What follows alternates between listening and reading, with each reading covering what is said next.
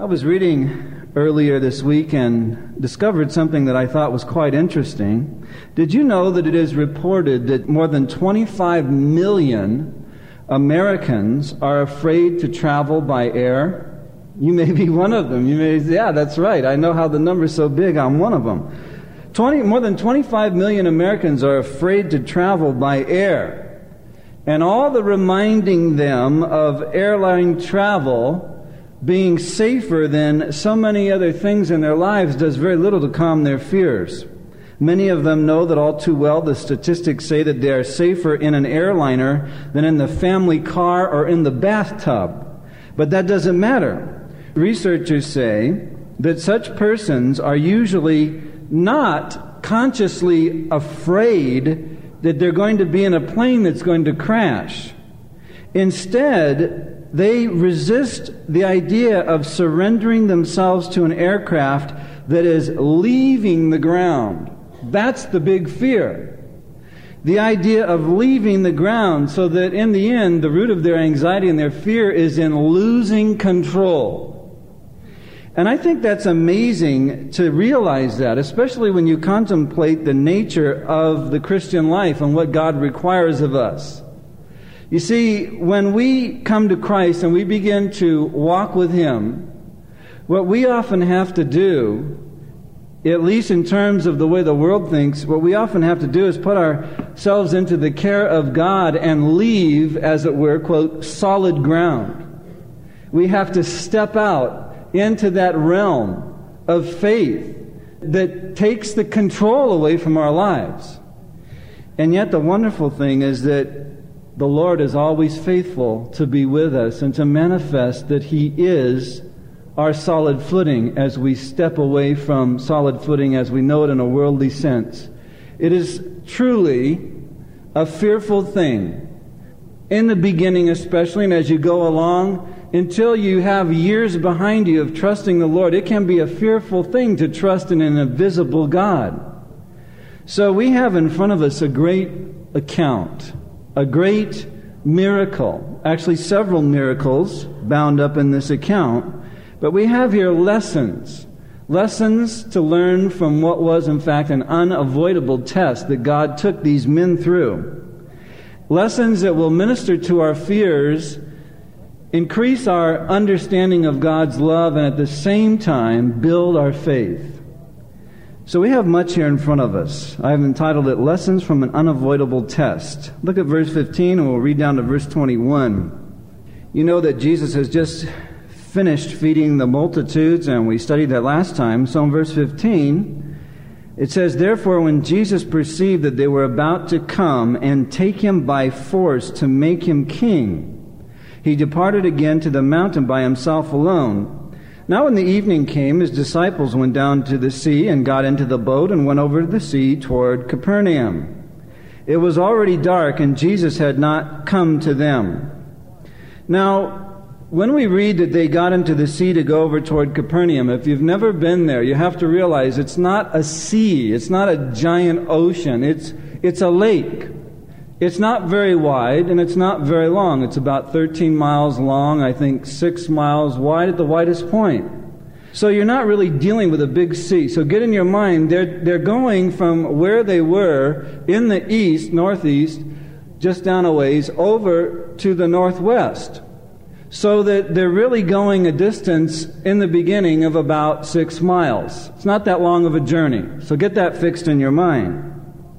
And what happens is they're heading toward Capernaum. Jesus had now made that his headquarters, and he actually lived and did more miracles in Capernaum, lived longer there, more often there, and did more there than any other city in all of his ministry. So they're heading over toward Capernaum. And it was already dark, and Jesus had not come to them. Then the sea arose because a great wind was blowing.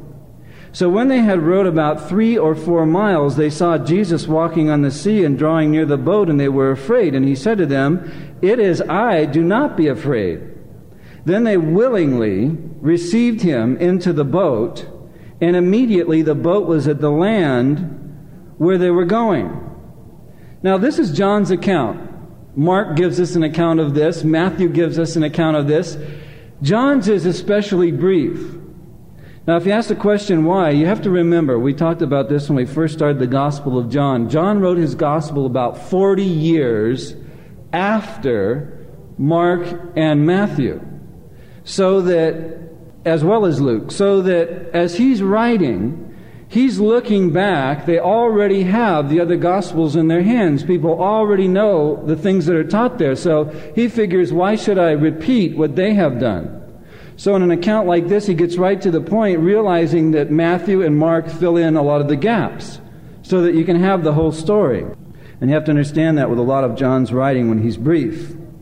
But here in this section, I want to draw out four things that literally are obvious and glaring to me as they encourage me.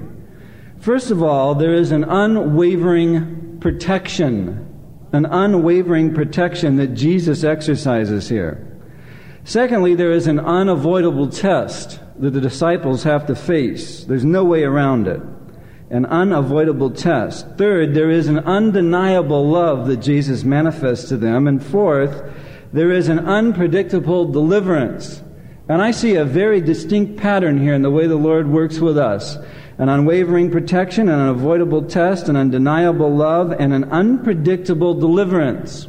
Now you have to realize he has been with them before in another situation where they were in a storm and he calmed the storm. So before you get too tough on these guys, thinking, well, wait a minute, this is the same old thing. Another storm, another boat, you know, and Jesus is going to calm the storm. Why don't you guys get the point? But you have to realize that time he was in the boat. That time it was in the middle of daylight. This time it's in the middle of darkness. This time he's not in the boat. And I don't know about you, but that's enough of a difference to make a massive difference to me. So here they are in this situation. And it all begins in verse 15 and down to 16 with this unwavering protection. You may not see it at first, but it's here.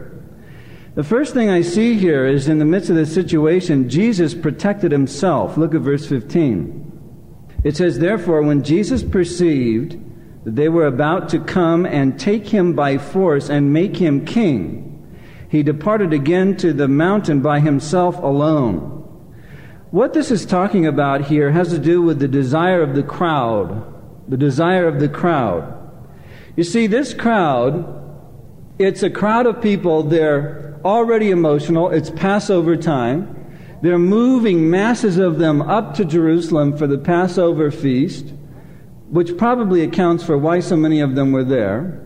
And as they have watched Jesus make all this food from the few loaves and fishes, they have now witnessed firsthand, they have held it, they have eaten it, they have witnessed firsthand the power of God in Jesus Christ. Now, they don't necessarily connect that in any way that we would. So that when they see this great display of power, their immediate thought is here is our big chance. We want to throw off the Roman yoke. We can make him a king. The Bible says here that they were going to take him by force to make him a king. It doesn't say they sat down and discussed with Jesus, you know, wouldn't it be nice if now you overthrew the Roman yoke? You must be the answer. No. What it was is they were talking among themselves. And they decided given the nature of how Jesus was, that perhaps he wouldn't go along with it willingly, so they were going to pick him up and grab him and take him to Jerusalem. And in the fervor of the Passover crowds, which would be millions of people crammed into Jerusalem, they would thrust him forth and pronounce him king. And you know the potential of a fervent, zealous mob in the reverse sense by what happened to him at the end of his life. You get a mob going in a certain direction, and pretty soon everybody is reacting to that. Given the fact they had 5,000 men, they had an immediate nucleus of an army, and this was their plan. The problem with the plan, however, is that it was so dreadfully unspiritual.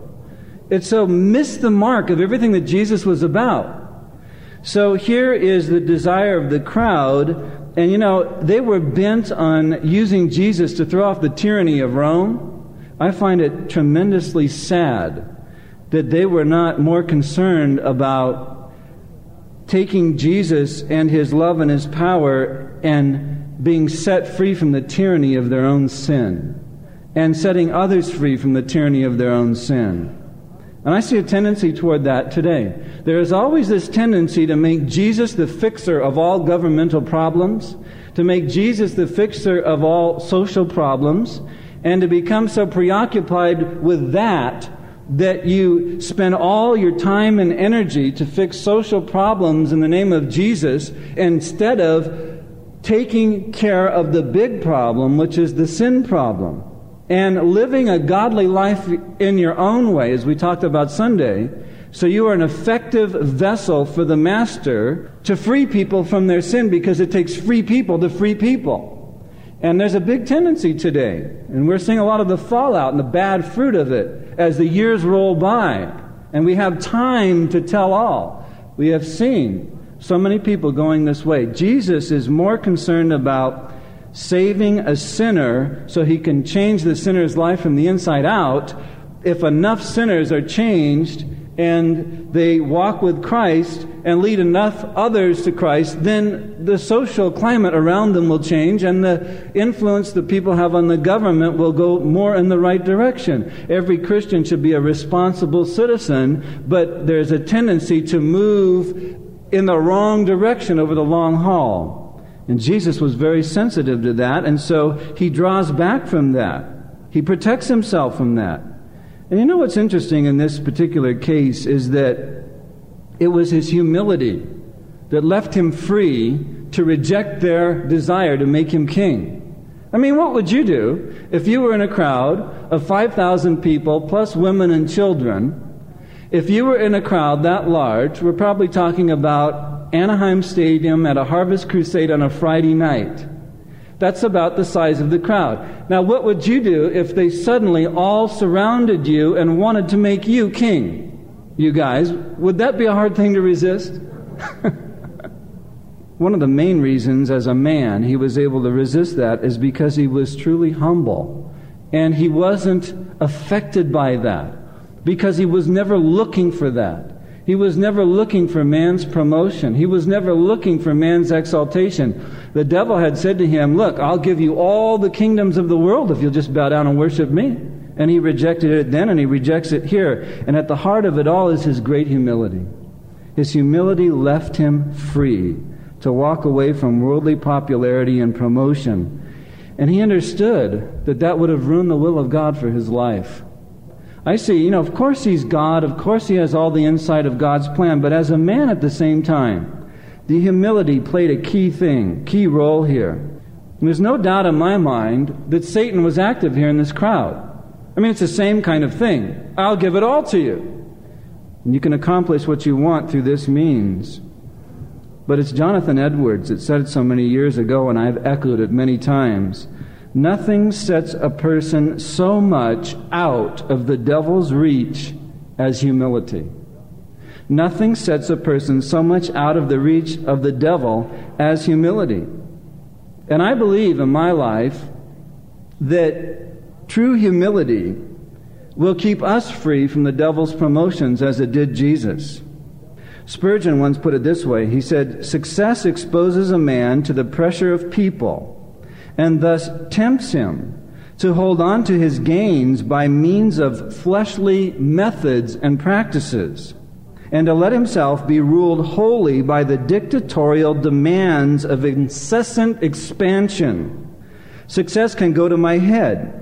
And unless I remember that it is God who accomplishes the work and that He can continue to do so without my help, he says, and that he will be able to make out with other means whenever he cuts me down. Unless I remember that, I'll be tempted to be proud and cave into the popularity around me and the exaltation of man, rather than to be humble. You see, what happens is you begin in the spirit and then you try to continue in the flesh. You start to get some popularity, some notoriety, it goes to your head. People want to promote you. And rather than being free from that because of humility, to just say, God, your will be done. Whatever they think is one thing, but what you think is everything, unless you have the true humility to free you, then you will be caught by that and deceived.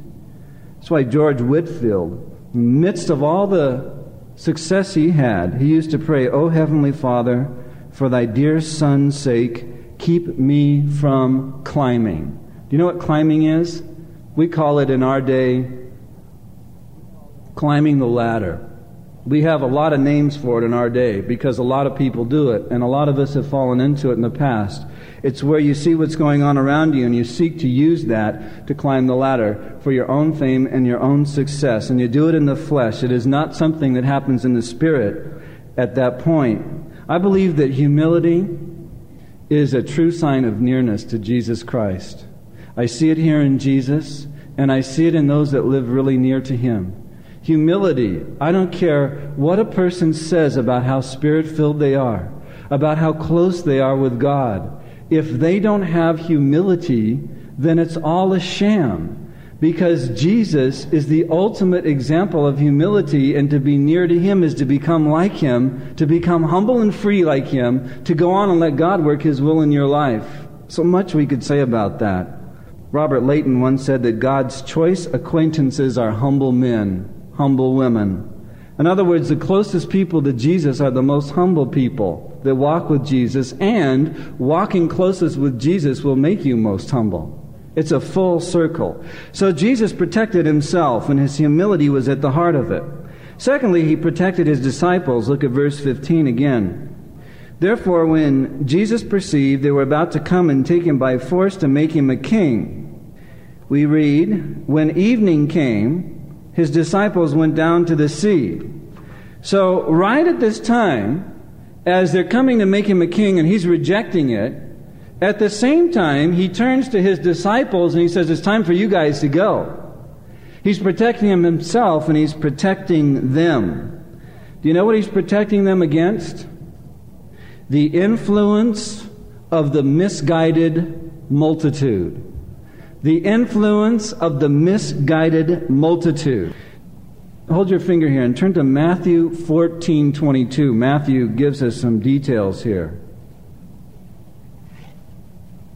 In the same account, but it's Matthew's version of it.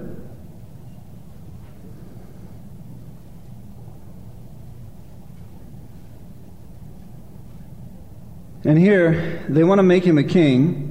And Matthew says immediately. Jesus had an immediate reaction to that. Immediately, Jesus made his disciples get into the boat and go before him to the other side while he sent the multitudes away. He made them do it. He did it immediately. Never underestimate the persuasive power of many misguided people. It's something that we have to deal with. Really, it begins to be very intense when we go from adolescenthood into being a teenager. And suddenly, what our peers think is everything. There is a sense in which no matter how good the parents, and no matter how good the kid, in the kid's mind and heart, the kid thinks that what their friends think is the critical issue. And so they want to do what so and so's doing over at school or down the block, or, and the line is always the same. What do they say? But mom, everybody's doing it. After a nice long biblical speech. But mom, but dad, I, I heard all that. But that's not so important as this reality. Everybody's doing it. Oh, the Bible's important. Oh, what you think is important. And you, have been around a while. But there's something far more important than that, and that is what my friends think. That's everything. You know, it's like just so important. we have to deal with it all along the way in life. Never underestimate the persuasive power of many misguided people and misguided people that are united together. Many of them misguided and at the same time united together. You see, the tendency to be deceived is often increased by the size of the movement. And if you don't believe that, just look around the body of Christ and all the deception that is around us today, and how many people you know that give you this line of reasoning. It's like an adolescent line of reasoning that says, How could so many people be so united so excited and so wrong. I have gotten little notes and messages and things from some of you that show me you have friends that have jumped into these movements right up front rather than hanging back and watching and searching the scriptures to see if these things are so. They jump in up front because their assumption is, how could so many people be wrong at once? And they're so united. And they all testify of the same things. You see, the tendency to be deceived by many misguided people that are united together is great. So Jesus wanted to protect his disciples from this misguided thinking of the multitudes that it was time to make him a king because they already had a bent in that direction just like the rest of the multitudes. But there's something else here. And that is that he wanted to protect them from the susceptibility of their own ignorance to the influence. So you have the pressure of the multitudes, which is very strong. But then you have the problem of their own ignorance. So that when you put the two together, you've got a very deadly combination. That is why, look at Matthew 14 22 again. That is why it says immediately. This is serious. It deserves an immediate reaction. Jesus, notice, made the disciples get into the boat. Their tendency was to be deceived because of their own ignorance. So that what he had to do was make them. In other words, they were reluctant to leave. You get it? He made them go. They didn't want to go. They were reluctant to leave. He perhaps even had to raise the tone of his voice to make them go. He made them get into the boat and leave. What was he dealing with there? Their own ignorance. How I thank God that he will protect me if I will seek him and I will listen to him, he will protect me even from my own ignorance, and I've seen him do it so many times. I thank God for this. This is a wonderful thing. You see, you look at these guys, and they're like so many of us. You say, well, wait, how could they be so ignorant? Already, all this time with Jesus, all this private tutoring, even. Never was there such flawless, perfect teaching. Every message hit the target. They had to know so much. Well, I have come to realize by studying the Bible, they still didn't know as much as they should have. They're like so many of us who have not learned as much as perhaps you might think we've learned, given the reality that we've been taught so much. You follow that line of reasoning? So many of us have been taught so much, but we haven't learned near as much as we've been taught. There is a major gap between the two. So many people follow Jesus and they have a surprising ignorance of what's involved. That's what I'm trying to say. I'm reminded of a new minister I read about who, in the Sunday school, he went to the church, he was new minister taking over. So, in the Sunday school that day, he decided to ask a few questions to test the knowledge of the students. So, you know, just to see what they knew about the Bible. His church had been there a long time, so he asked a few questions. He said to one boy, it's the easy one, Who made the walls of Jericho fall down? You know what the boy said? Wasn't me, and that's for sure. the minister turned to the somewhat embarrassed teacher. What do you think of that? he asked. You know what the teacher said? She said, Listen, Tommy's a good boy. He doesn't tell lies. And if he said he didn't do it, I believe him. The minister thought that the church council ought to know of the appalling incapacity of the Sunday school so that he could rely on their support in a program to improve matters. So he reported what had happened. So the council considered the matter and in due course sent the result of their deliberations to the minister. And here's what they said We see no point in making a big issue of this incident.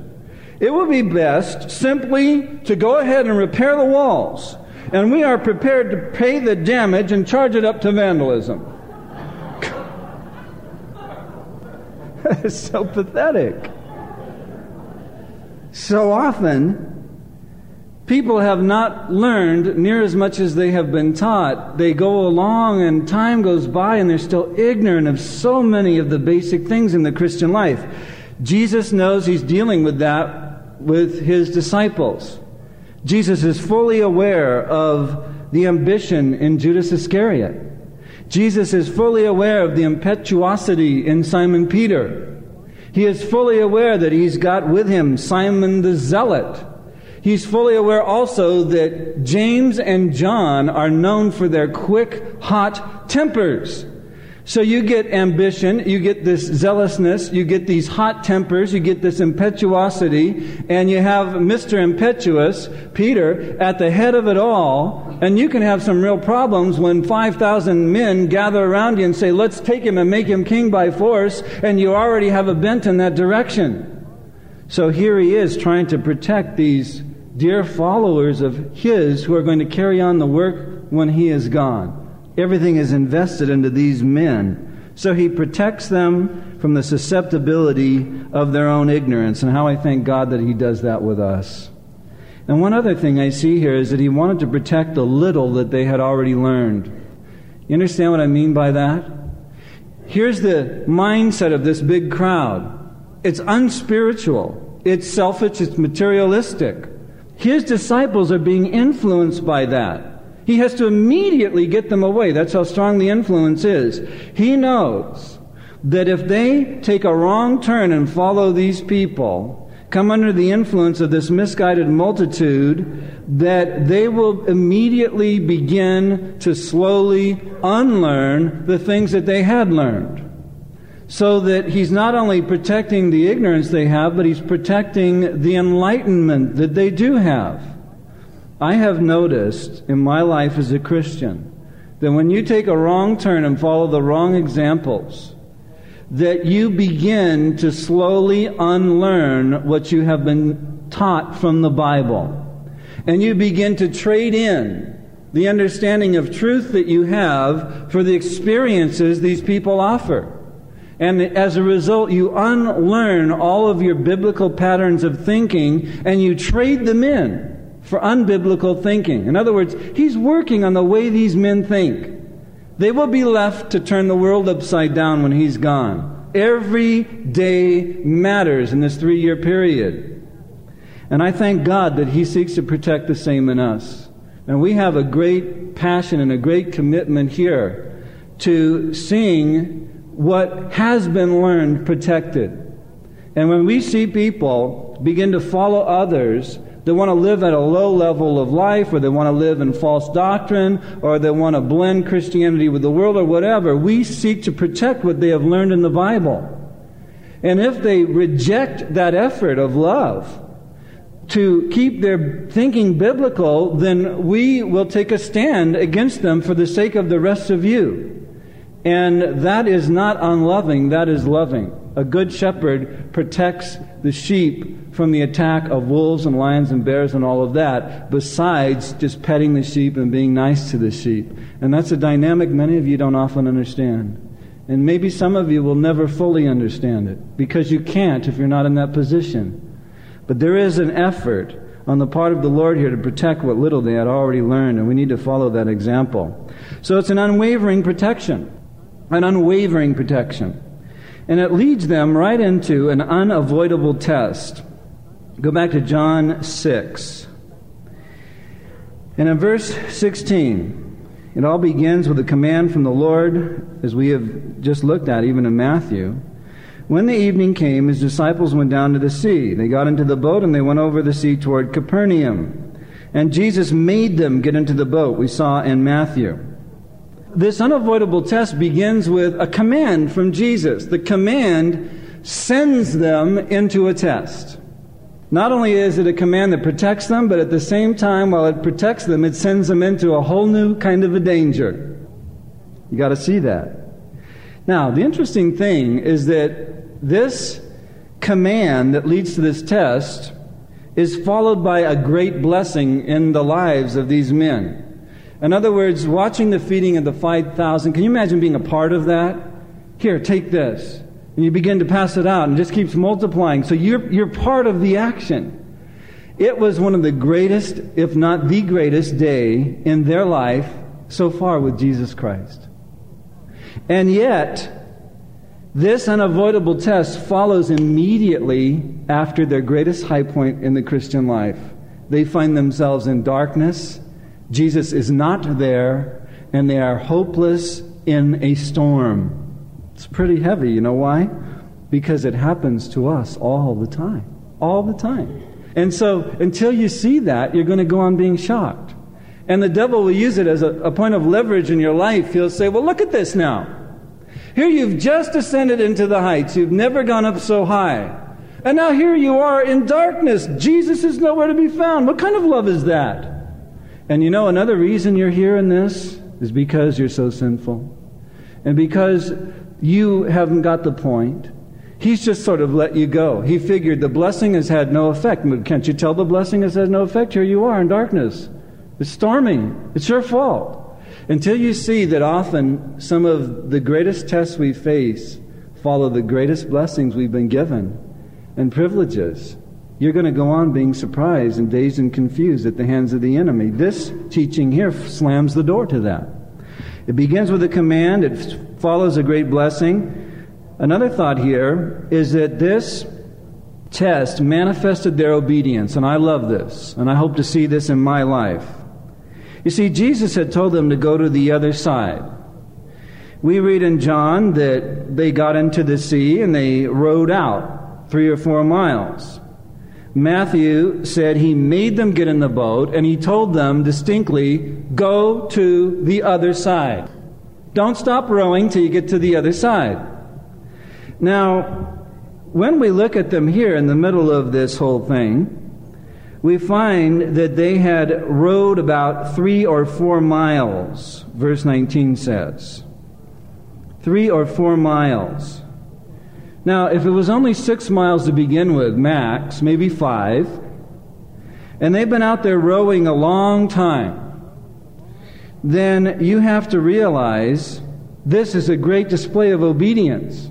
Some of the commentators, in fact, most of them, take the view that they would have been very near to the land where they were going by this time because it was only five or six miles to get there. They've already gone three or four miles, therefore, they're almost to the land, to their destination when Jesus comes to them. But think of this the reason for the, the storm on the lake was the great wind that comes out of the north down pounding on the lake, and we've talked about that many times here. It's the surface of the lake is about 682 feet below sea level. The wind comes off the mountains, it pounds the lake, and you can have these life threatening conditions in seconds, and it can be a crystal clear day or night. So that wind would then be blowing them south. They're heading northwest. So, having gone three or four miles, with the wind blowing, they're rowing against the wind, they would have been drifting. I don't know if you've ever been in those conditions, but you literally drift. They would have been drifting south. They would have been miles away in the wrong direction. Having even gone three miles, they would have drifted down south. So it's a pretty, pretty heavy situation here. And what it does is it manifests their obedience. In other words, they're drifting south, they're heading northwest, and they keep rowing. And they keep on rowing. You know what that says to me? These guys were really trying to do exactly what Jesus asked them to do. Why is that important? Because sometimes He's going to give us a command. It's going to even sometimes follow a great blessing. It's going to lead us into darkness and stormy waters. And it's going to be very difficult. And it's going to seem like He's not there. And the question is, what are we going to do? Keep going, keep on rowing in obedience? Or give up. These guys went as far into the darkness and into the storm, and they kept on obeying the Lord all the way. They were going to go to the death, it looks like, if possible, if they had to. So it began with a command, it followed a great blessing, and it manifested their obedience. But another thing about this unavoidable test, it exhausted their strength. You see, turn in your Bible, hold your thumb here, turn to Mark chapter 6 to verse 48.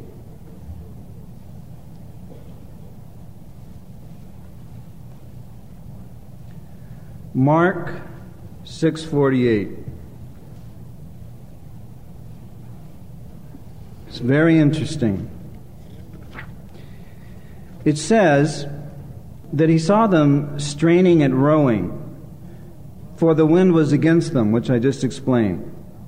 Now, about the fourth watch of the night, he came to them walking on the sea. About the fourth watch of the night. Do you know what time that was? You see, the first watch of the night would begin at 6 o'clock. It would run until about 9 o'clock. Well, literally right to 9 o'clock. From there, the second watch would begin and it would run till 12 midnight. The third watch would begin at midnight and it would go till 3 in the morning.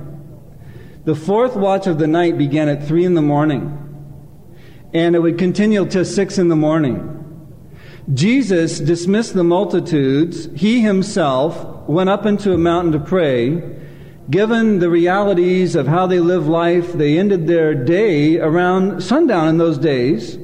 So probably somewhere around six o'clock, which would be the first beginning of the first watch of the night, they get into their boat and they begin to row.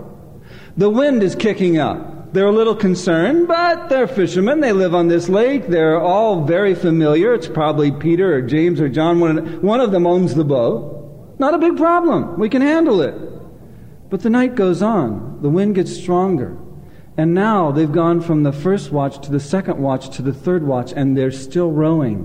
What does that say? It says this By the time Jesus came to them, they had been rowing against the wind in stormy waters in the dark for about nine hours. Nine hours. Now, rowing isn't easy to begin with. Rowing is hard work to begin with. But rowing in waves that are threatening your life and in the darkness and going on and on and on for nine hours or so would have completely exhausted their strength. So they start off in the beginning, little wind kicks up and you can see them. They're gliding along and rowing and talking. Boy, what a day, huh?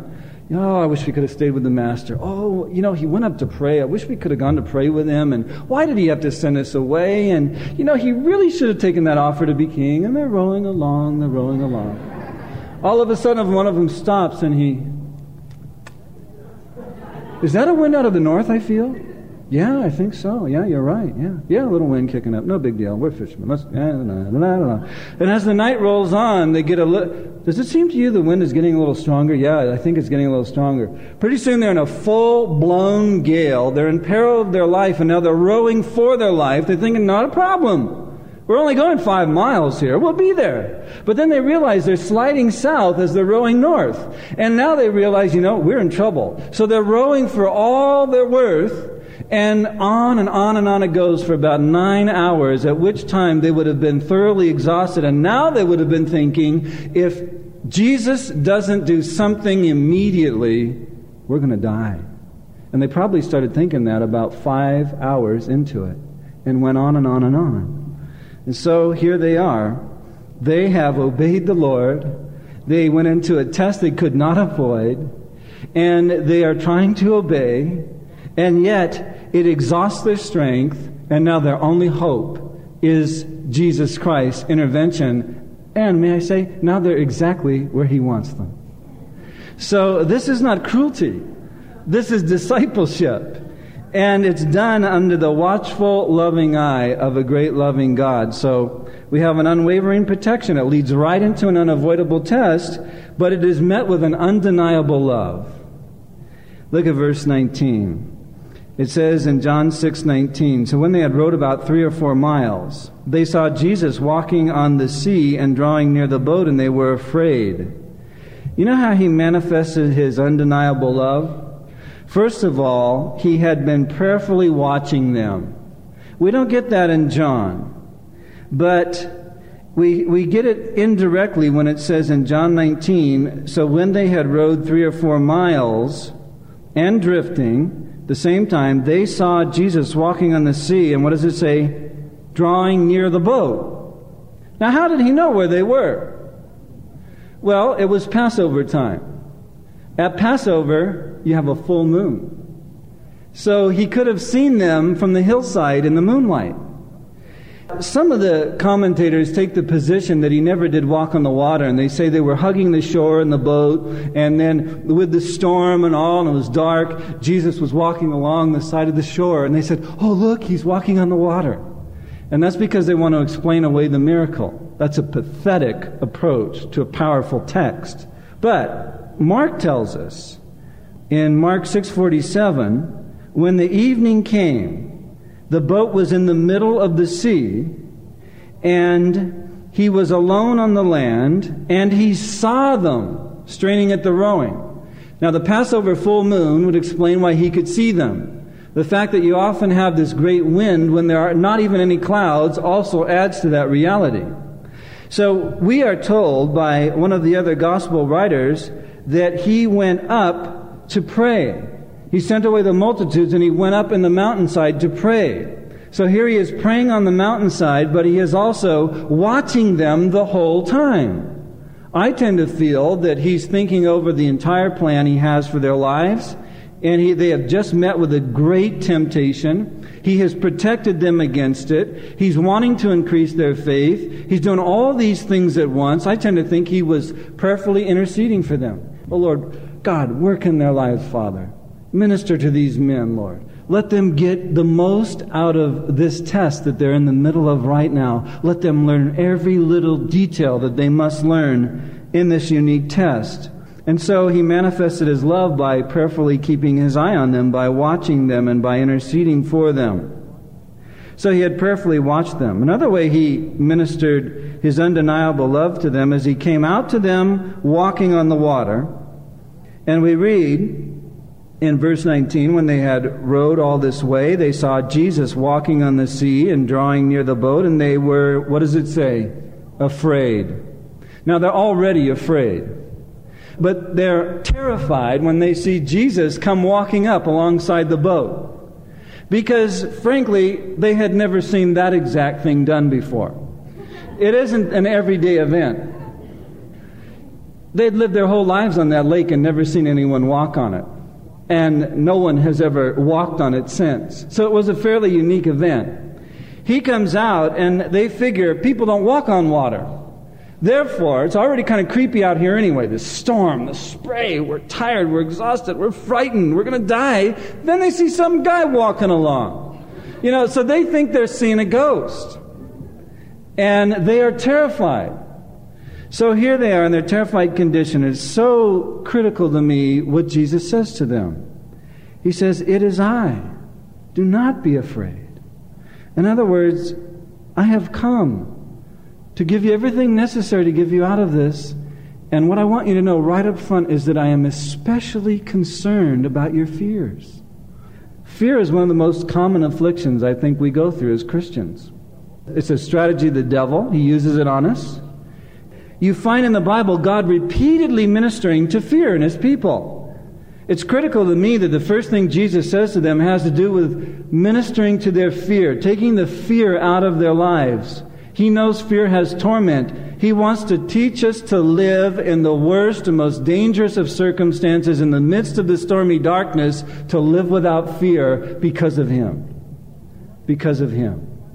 To understand that if He could find us out here, He knew where we were all along. If he could get to us in spite of the storm, he's really something. If he would come and the first thing would be to minister to our fear, then he loves us with an undeniable love. In Isaiah, I think it's interesting, in Isaiah, I'll read it to you 43 1. But now, thus says the Lord, who created you, O Jacob, and he who formed you, O Israel, fear not, for I have redeemed you. I have called you by your name. You are mine. Fear not, because you are mine. Then he says this When you pass through the waters, I will be with you. And through the rivers, they shall not overflow you. And when you walk through the fire, you shall not be burned, neither shall the flame scorch you. See, all through the Bible, God is ministering to us about when we pass through the waters, we see these storms, we see these accounts, we see these miracles. Always you find Jesus. Be not afraid. Fear not. Fear not. Fear not. God loves you so much. He knows the torment of your fears. He has designed the workings in your life to meet you in your fear in such a way that you will learn not to fear. And that you will practice the presence of Jesus Christ. That you will understand that though I may not see him, he sees me. He understands my condition. He knows the situation. He's monitoring it and He's using it toward the highest good in my life. And somewhere along the line, we learn to trust in the presence of Jesus Christ, even though we can't see Him, and we allow that and that love of Christ to take the fear out of our hearts. D.L. Moody used to say that he had a favorite verse, the great evangelist D.L. Moody. He said, I have a favorite verse. He said, Here it is I will trust and not be afraid. That's my favorite verse. And he used to say, Did you know that you could travel to heaven first class or second class?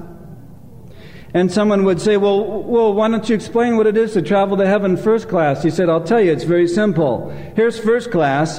I will trust and I will not be afraid. And they would say, well, what's second class? How would you travel to heaven second class? And he said, I'll tell you. It's another scripture. And it says, when I am afraid, I will trust in thee. He said, now you can go to heaven one of two ways. You will trust and not be afraid, because you know his undeniable love, or you will allow yourself again and again to be afraid. But the great thing is, is even if you're afraid and you're traveling second class, you'll still get there because he's with you. So, let me say to you today, let me ask you, are you going to heaven first class? Is the motto of your life, I will trust and not be afraid? Or are you going to heaven, thank God you are, but going to heaven second class, when I am afraid, I will trust thee. When I am afraid. I think that it is a great thing when you pass up to first class out of second class as a Christian and you trust the Lord up front instead of wandering around in fear. Augustus Strong put it this way. Remember, Jesus is working on their faith there. He said, Augustus Strong said this faith is a knowledge conditioned by holy affection. Faith is a knowledge conditioned by holy affection. In other words, faith has to do with learning from Jesus in these times we're discussing here, but learning at the same time how much He loves me while He's teaching me in these hard times. And learning of His love while I learn of His faithfulness equals faith in my life. Faith in my life has to do with the knowledge of Him never letting me down and the knowledge and understanding and experience of how great His love is to me. Faith, then, is knowledge conditioned by holy affection because you then love Him back as He has loved you, and you are able to believe in Him. You love Him so much, and you know how much He loves you and how faithful He is. Do you realize the Apostle John was in that boat that night? He was right in there with him. He's writing looking back on the whole account. When you think of John the Apostle, what do you think of? What's the first word? What give you one word? What's the word that comes to your mind? What is John the Apostle known for? Who how did the walls of Jericho fall down? I don't know, but it wasn't me. Now I know none of you are liars. Your word is good. How about love? yeah, that's right. What do you think of when you think of 1 John? Love. He was in that boat. He learned his lessons. It's no mistake that in 1 John 4:16 he says, "And we have known and believed the love that God has for us." And then he said, "God is love." That's what I've learned about him. And then he went on to say in 1 John 4:18, "There is no fear in love, because perfect love casts out all fear." Be not afraid, it is I. And so he manifests this undeniable love in the midst of what was an unavoidable test. Then we come to the unpredictable deliverance. And so we read again, verse 19 down to 21. So when they had rowed three or four miles, they saw Jesus walking on the sea and drawing near the boat, and they were afraid. And he said to them, It is I, do not be afraid. And you can see why. They willingly received him into the boat. Oh, from here we can handle it, Lord. Last time you were in the boat. There was a storm, but we woke you up. You calmed the storm. Get in the boat. Get in the boat. So, you understand why they willingly received him into the boat. Would you mind if I get in the boat? I'm getting wet out here, you know. So immediately, then we read the boat was at the land where they were going. So that was another miracle. They just were suddenly done. Suddenly done. But the unpredictable thing is that who would have ever thought? Now they're out there figuring. Now we've been with him. He's worked this way and that way. But you know what? This time, there's no way. He doesn't have a boat. How's he going to save us? And all of a sudden, here he comes. Woo! He's going over the waves and he's walking to them. That was totally unpredictable. Totally unpredictable. They would have never guessed that one. And what's the lesson to learn here? The lesson to learn is that when you think there's no way out, when you think that you've got it all figured out and you, I know how the Lord works. Look, I'm not a young brother. When you think there's no way out, know this. He loves to deliver in unpredictable ways. You know why? Because again, this whole thing is all about increasing our faith. So he takes them to the point where they have no more strength in themselves, no way out, and the idea is he wants to deliver them in such a way that their view of Him is expanded, that their view of His power and His love and His might and His insight into their fears is all expanded. So when they're done, He's a lot bigger God to them than He was when they went into the trial. Therefore, He loves to save us and rescue us and deliver us in unpredictable ways so that our view of Him is greatly expanded and thus our faith is greatly increased. And so he comes with an unpredictable deliverance. And he comes to them walking on the water. And then, remember this, it was in the fourth watch of the night. The fourth watch of the night. So it would have been that time when they were beginning to think he's not coming. He's not coming. You ever been there? Now I've waited. I've been obedient. I've rode on. But he's not coming. When you married couples, one of you goes to the other, the one that caves in first, and you effectively say, He's not coming. The other one's saying, He'll be here. No, He's not coming. So we've got to do something now. Now we've been praying about moving to Outer Mongolia. We're not getting any answers. We need to do something now, by golly. Let's take a step of faith and sell everything and quit the jobs and move to Outer Mongolia. No, we better wait. We better wait. He'll be here. He'll minister to us. He'll take care of our fears. He's coming. No. So off they go to outer Mongolia, and it's a disaster. And then they come back, and it's been a disaster. And now they're ready to wait. He'll be here. he wasn't in Mongolia. He must be coming here. So he came in the fourth watch of the night. Did you know this? You may not know this. end with this thought with you. The whole idea was that he wanted the test to run its full course. He wanted them to learn everything that they needed to learn. He wanted to take them to the point where their faith caved in, so that at the point where their faith ended, he could add to their faith. That's why when Peter sank and there was nothing left but bubbles, and Jesus reached down and pulled him up, he could add to the faith that had run out to its limit. God bless him. And the guys rowing had hit their limit. They were beginning to go down. And he adds to that faith. It was real faith, but it ran out. He wanted the test to run its full course. Do you know that when the children of Israel came out of Egypt, the Bible says God parted the Red Sea. They went across on dry land. But then, as they turned around and looked back, Pharaoh's army came across on the same dry land. And they're watching Pharaoh's army, their chariots, they're pounding after them, they're bearing down on them. And it goes on and on like that through the night. Do you know what time it was when God decided to close up the Red Sea on Pharaoh's army? Do you, do you have any of you have an idea what time it was? You guys are getting fast now. Exodus 14:23 says the Egyptians pursued them and Exodus 14:24 says during the last watch of the night. The NIV renders it that way. The King James puts it first watch of the morning, which would be the last watch of the night. It was around 3 o'clock in the morning, between 3 and 6. It was the fourth watch of the night.